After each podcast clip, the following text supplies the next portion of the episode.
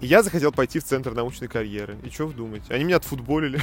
Иногда мне кажется, что эти люди связаны с какой-то мафией, я не знаю, потому что выбиваются какие-то деньги для моих реактивов, для всего. В общем, все лучше ординаторам-аспирантам, я бы так это назвал. Так, ФММ подкаст уважает всех жителей Щербинки. Не-не-не, Щербинка, пожалуйста, не воспринимать на свой счет. Просто тяжело людям ездить на спортивную учиться или на Киевскую, когда они живут на Щербинке. Это правда сложно.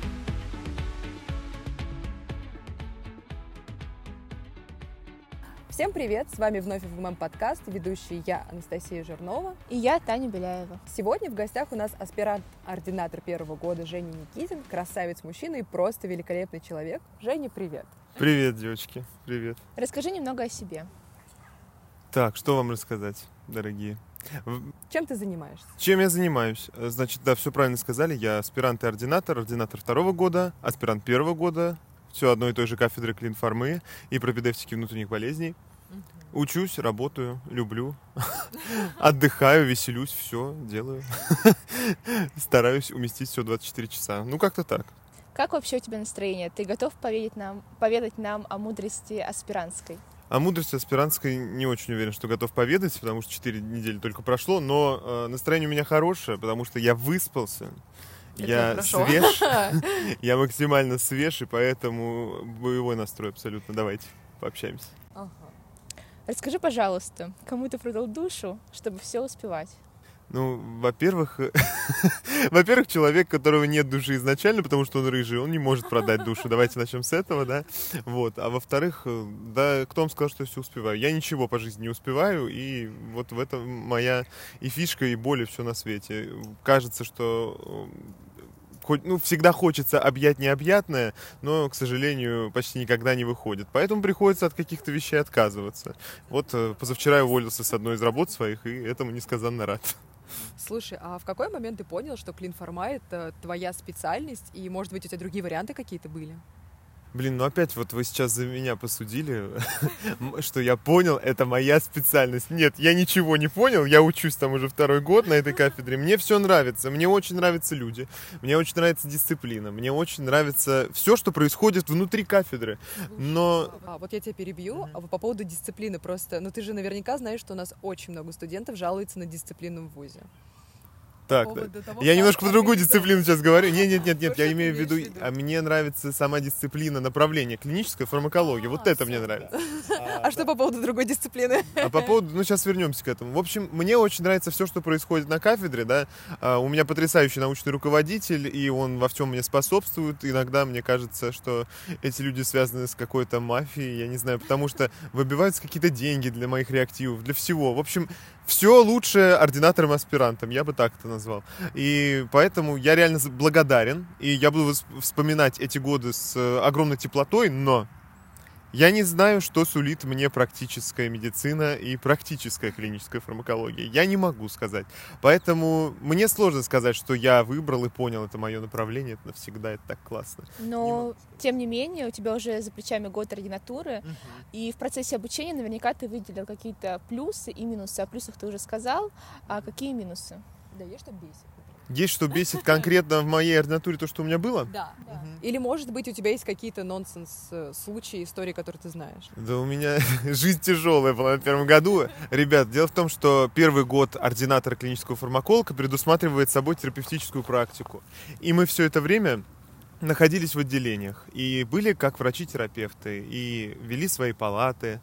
И вот я постиг весь ужас, весь кошмар То есть ты име- в плане ковид, да? городской клинической больницы. Нет, я про ковид еще даже ничего не говорю. Про А, ковид, есть наоборот, у, этого. у меня какие-то более приятные мысли по поводу времени, Серьезно? связанных с ковидом и медициной, да, в Москве, по крайней Слушай, мере. ну, неожиданный ответ на самом деле. А хорошо, давай. Что тебе нравилось э, в ситуации с ковид в Москве? В ситуации с ковид в Москве мне очень нравилось, что про врачей не забыли, и они в какой-то момент начали получать э, тот минимум хотя бы, сколько они реально заслуживают. Справедливо, да. Справедливо. Да, вот это мне очень понравилось. А, Мне все-таки понравилось, что так или иначе удалось реактивно а, отреагировать на ситуацию. Мне это тоже понравилось. И если посмотреть отчеты, вот буквально недавно я смотрел отчеты по затратам Москва, Санкт-Петербург, вся страна, да, то в Москве э, активно очень выросли затраты да, бюджета на этот срок, да, с э, апреля, с, с конца марта до, ну, вот по э, июль. Э, очень активно выросли конкретно на здравоохранение, да, и в, в целом там процентов на 40 э, увеличились затраты бюджета, и из них там процентов на 20 именно конкретно здравоохранение. Вот. В общем, я радуюсь, что врачи в этот момент не голодали. Это самое главное, чему я радуюсь. Это правда. Это правда, и сейчас вот все ординаторы уже на самом деле облизываются, я это вижу, и ждут вторую волну. А кем работал как конкретно ты во время пандемии? Я работал в телемедицинском центре. Я не пошел в отделение. Поначалу просто у нас все еще шла ординатура очень долгое время, да, и как-то Телемедицинский центр это те, кто обзванивают э, да, потенциально. Это, да, это центр департамента здравоохранения. Мы обзванивали пациентов, у которых была ковид-пневмония э, первой второй степени, то есть поражение легких до 50%. Они относительно стабильные, и им полагалось лечиться дома. И все равно за ними нужно было следить. Поэтому э, им был оформлен патронаж врачей, то есть к ним приходили врачи периодически, и ежедневно или через день, в зависимости от ситуации, звонили мы да, и узнавали, как они себя чувствуют, они отвечали на уйму их вопросов. Поначалу это было очень как-то странно, сумбурно, но, извините меня, этот центр вообще был открыт буквально за неделю, организован и развернут на базе школы, вот, э, это МЦК ЗИЛ. Поэтому, ну, это свойственно, это логично, что поначалу все было в сумбуре. Но потом мы поняли, что не надо каждому звонить, кто ковид положительный, потому что много людей бессимптомных, которым звонит очень много людей, они нервничают.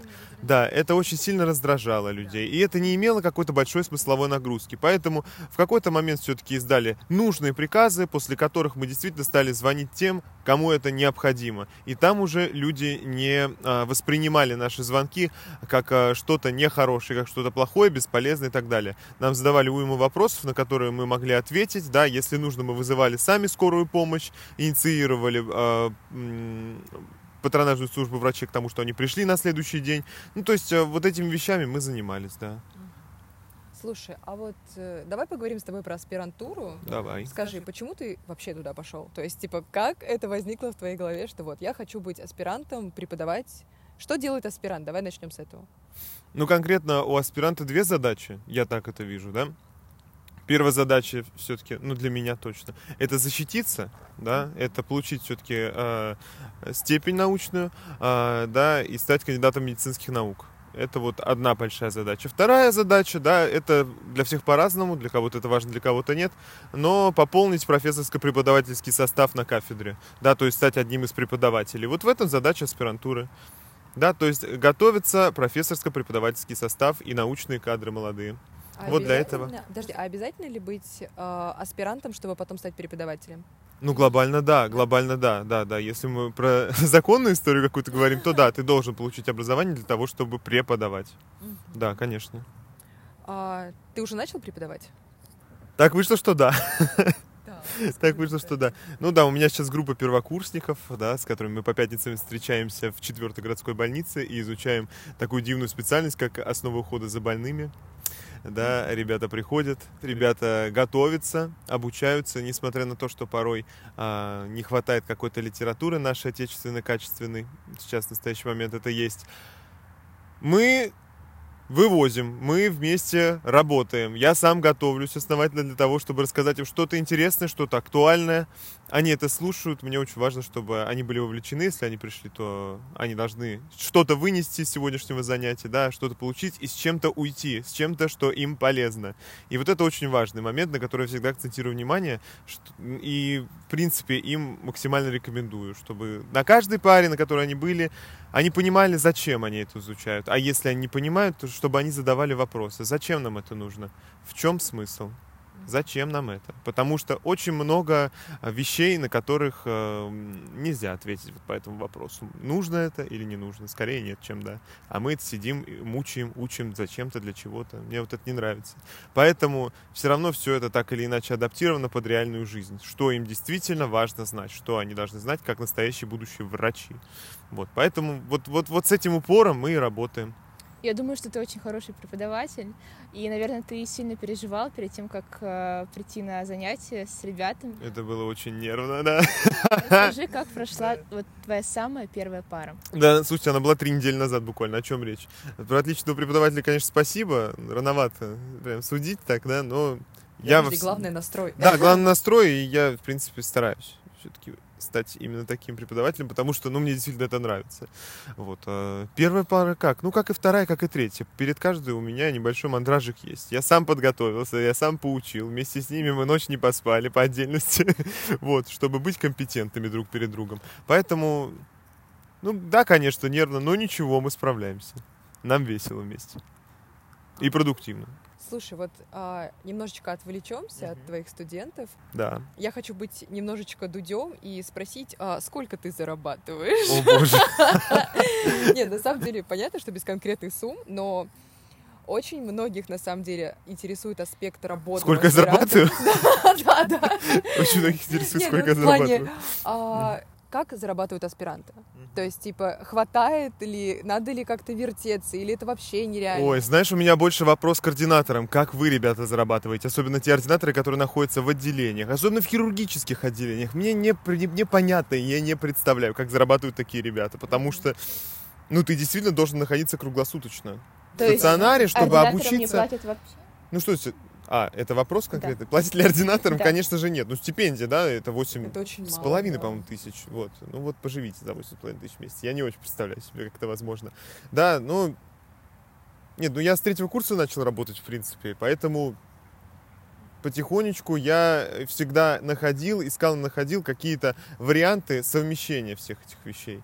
Вот, все равно ну, как-то условия позволяли, знаете, и в разные этапы времени, когда появлялась дополнительная занятость э, со стороны учебы, я понимал, что там я не успеваю, у меня отваливалась одна работа, я находил другую, где я могу. Очень много было моментов, когда в будние дни вообще не получалось работать. Я находил просто работу, в которую я могу выходить в выходные дни, условно говоря, или ночью. Да, вот, вот мне э, что-то вдарило в голову на третьем курсе, когда был патант под физ, форма, пропеты, хирургия, 5 экзаменов. И я решил, что, мама, я самостоятельный, хочу зарабатывать деньги сам. И я пошел в аптеку ночами работать. Это повлекло за собой не самые приятные последствия в виде тяжелой сессии. Так что не советую, если нет такой острой необходимости. Но так или иначе, конечно, с четвертого курса я считаю, что сто процентов можно совмещать и работать. Ну, каждому свое, опять же. Кому-то это не нужно, кому-то это нужно. Вот мне это нужно. Я это делаю. Я нахожу время. Вопрос приоритетов. Расскажи нам про свою личную жизнь. А что вы хотите узнать про личную жизнь? А со- совмещаешь ли это как-то с Да ординатурой? совмещаю со- как-то, тяжело совмещаю. Я, я все еще до сих пор живу в общежитии на спортивной, Малая Пироговская, дом 16. Вот, и это, конечно, очень тяжело, и я, правда, немножечко устал от этого, и в моих планах э, в ближайший год я себе поставил психологически вот эту вот границу до марта, ну, до апреля, до мая, вот так, да, съехать все-таки уже из общежития на съемное жилье, потому что, ну, уже как-то 24 не камильфо. Хотя у меня потрясающий блок, у меня прекрасный сосед, я их всех обожаю, и все классно, здорово, мы не мешаем друг другу.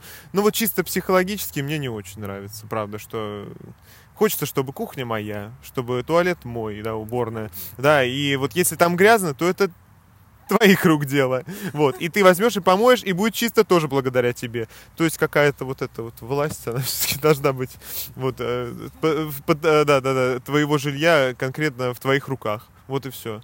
А делить уже Ну, Хорошо, надоело. подожди, давай так. А общежитие на спортивной, то есть, собственно говоря, что очень близко и удобно, или своя квартира где-то далеко? Своя съемная или своя какая? А, ну, хорошо, давай своя-своя. Своя-своя, где-то далеко, это насколько далеко? Давайте б- побольше Так, параметров. а, не знаю, железнодорожный. Нет.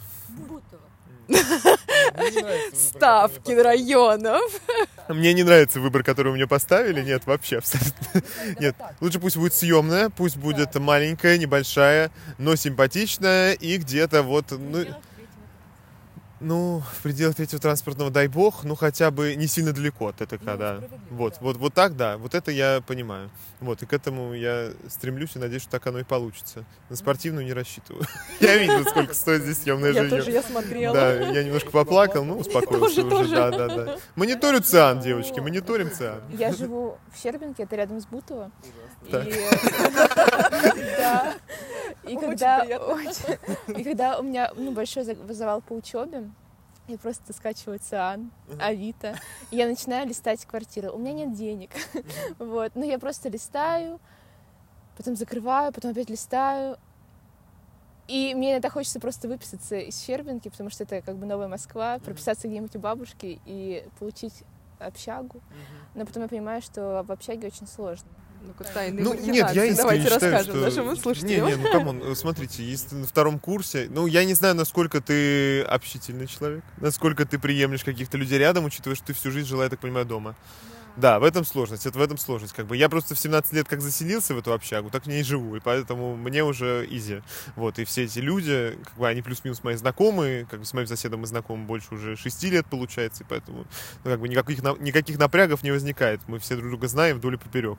Вот. А если ты человек, который всегда жил дома и привык к этому комфорту, то, конечно, не очень хочется. Может, э, действительно есть смысл перетерпеть годок-другой, а тут ты уже третий курс, а тут ты уже пломбочки начнешь ставить потихонечку, помаленечку, там что-то родители помогут, и все, и потихоньку переедешь, может быть, на съемное жилье. Или мужчина у тебя появится, может быть. Или, или может быть, есть мужчина. Не надо из Щербинки мужчин. Почему Щербинка? У тебя мужчина из Щербинки? Ущербненький, Ущер- ребята. Ущербинка. Ну, Как звучит, так оно и есть. Так, я, по-моему, подкаст уважаю всех жителей Щербинки.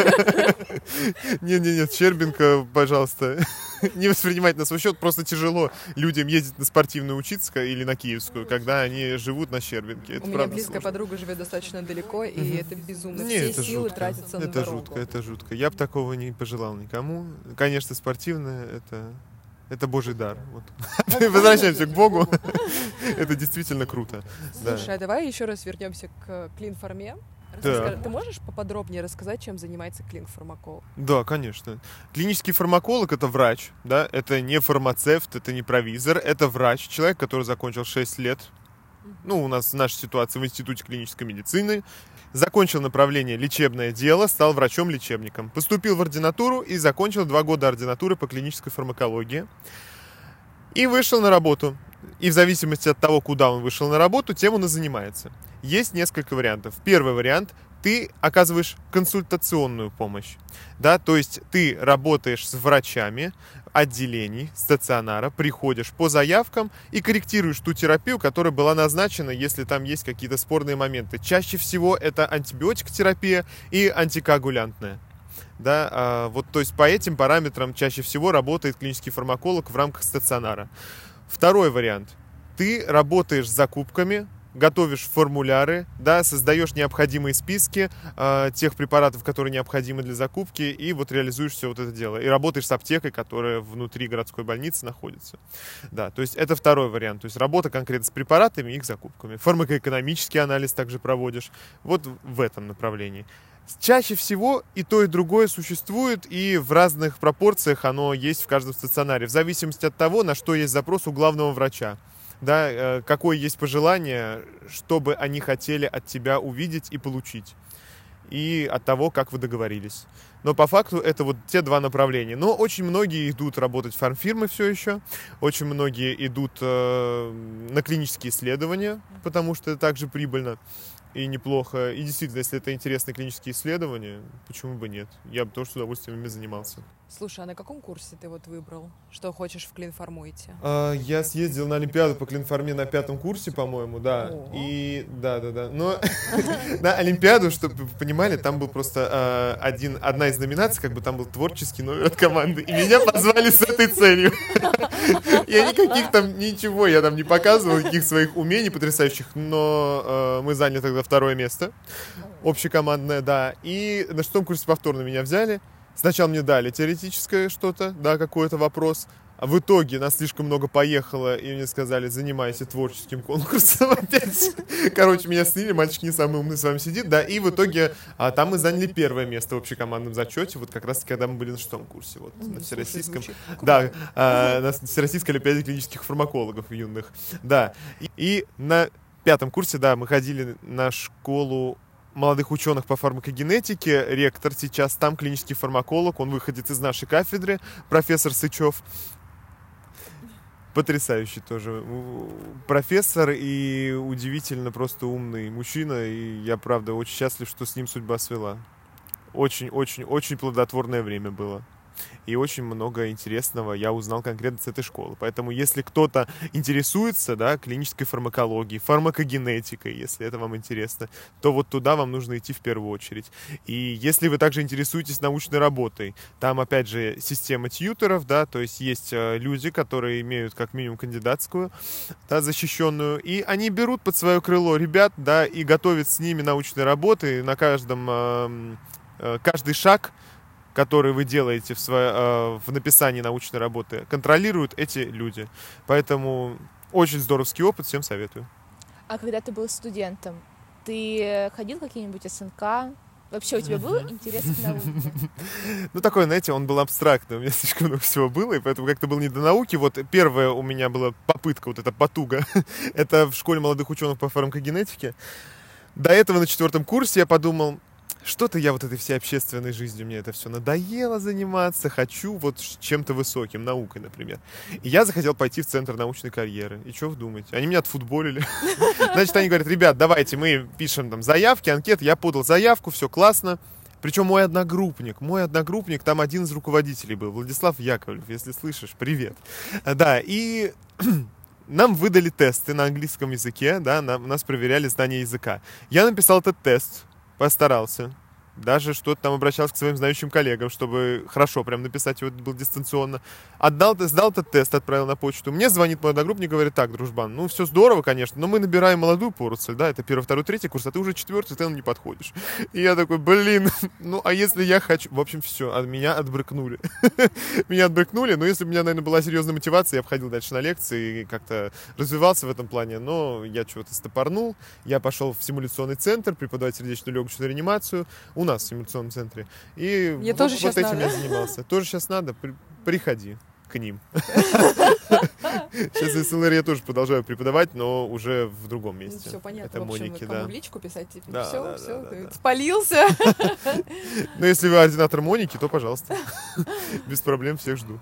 Слушай, а вот такой вопрос. А, что делать, как ты думаешь, ребятам, которые на выпускных курсах не понимают, куда им идти? Может быть, есть какой-то совет? Потому что, ну вот я, например, пятый курс, и у меня достаточно много одногруппников пока не знают, куда им идти.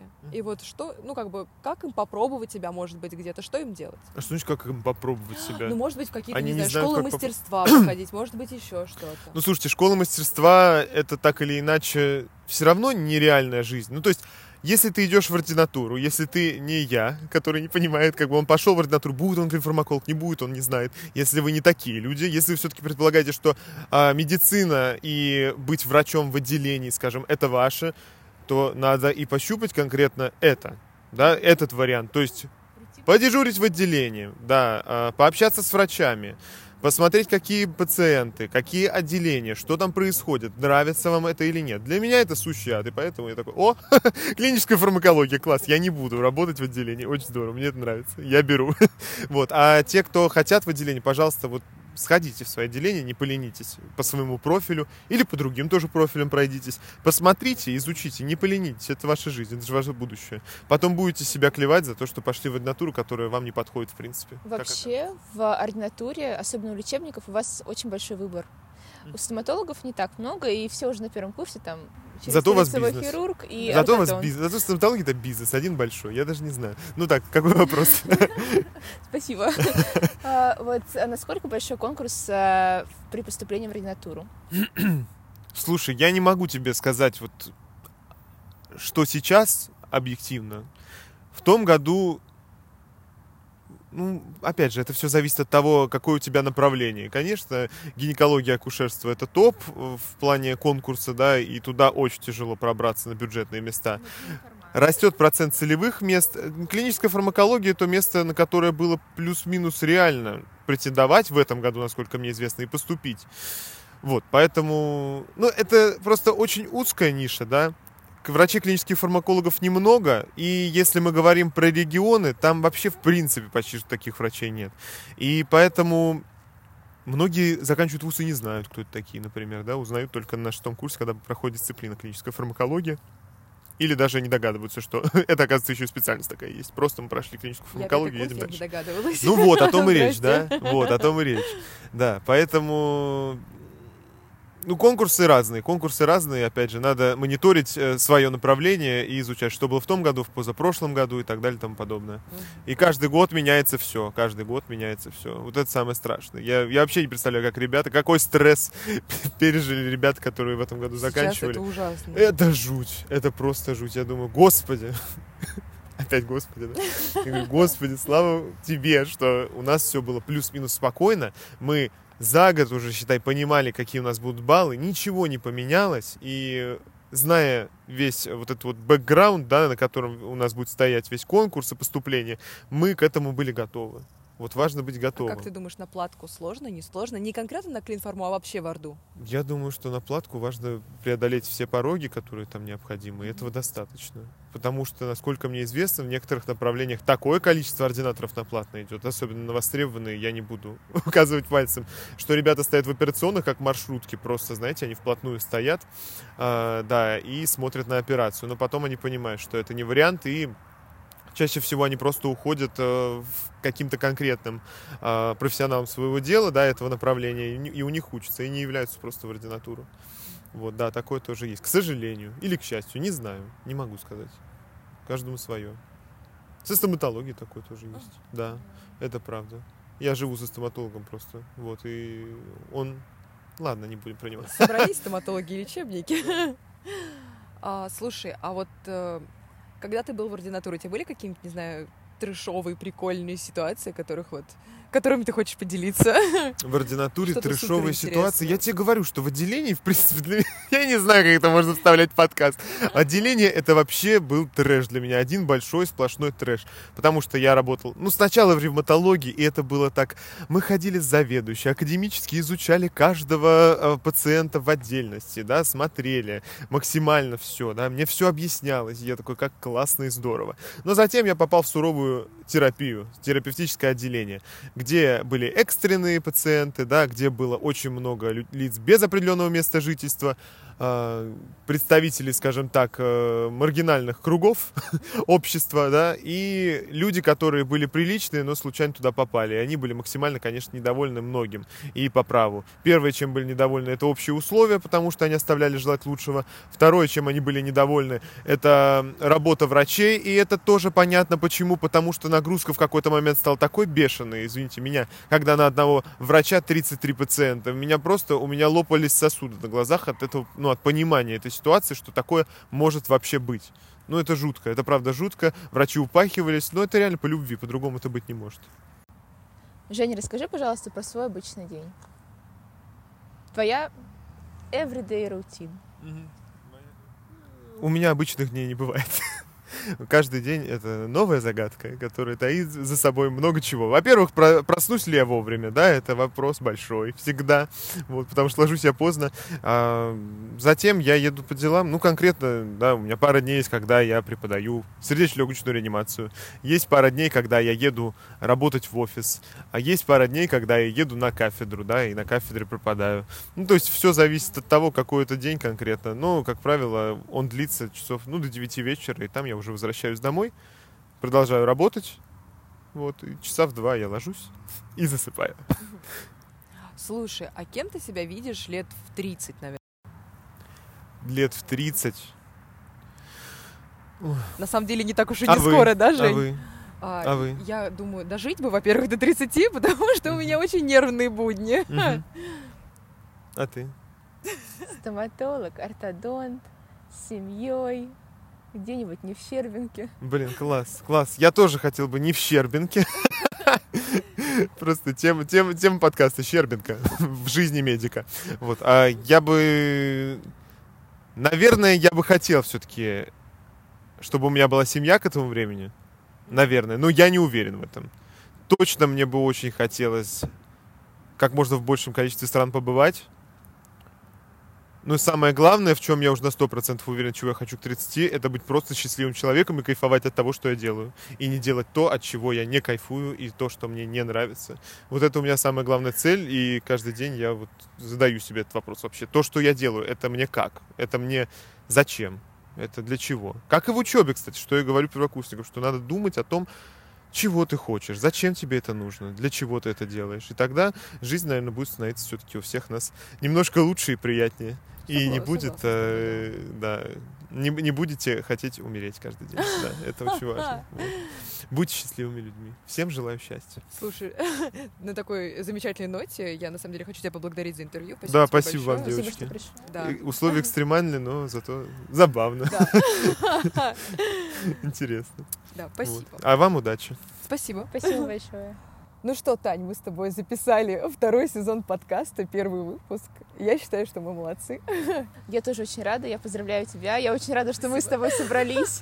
И Женя тоже нашел время. Я думаю, что этот выпуск будет интересно послушать и студентам младших курсов, как я. Для тех, кто не знает, я учусь на втором курсе э, Института стоматологии. на самом деле, старшим таких, вот как я, да? Да. Потому что на самом деле мы сейчас общались с Женей, и я поняла, что эту информацию я готова поведать одной своей хорошей подруге, которая как раз на перепутье и не знает, что делать. Так что, по-моему, это вышел отличный выпуск. Э, собственно говоря, пилот второго сезона. Вот, с чем я нас поздравляю. Спасибо тебе. Боже мой, это И как- спасибо нашим зрителям. Да, ребята, спасибо большое, что послушали. А, Отправляйте, может быть, какие-то свои вопросы, которые у вас есть, темы, которые вы хотите обсудить. Мы найдем кого угодно, из-под земли достанем, чтобы сделать хорошее интервью специально для вас. И еще я бы хотела сказать, что второй сезон — это время перемен, и теперь вы можете прослушать нас на всех подкаст-платформах, поэтому Apple Podcast, Яндекс Музыка, подкасты ВКонтакте и все-все-все остальное. Пожалуйста, ищите нас и слушайте там, где а, вам удобно. FMM подкаст всегда с вами. Всем пока!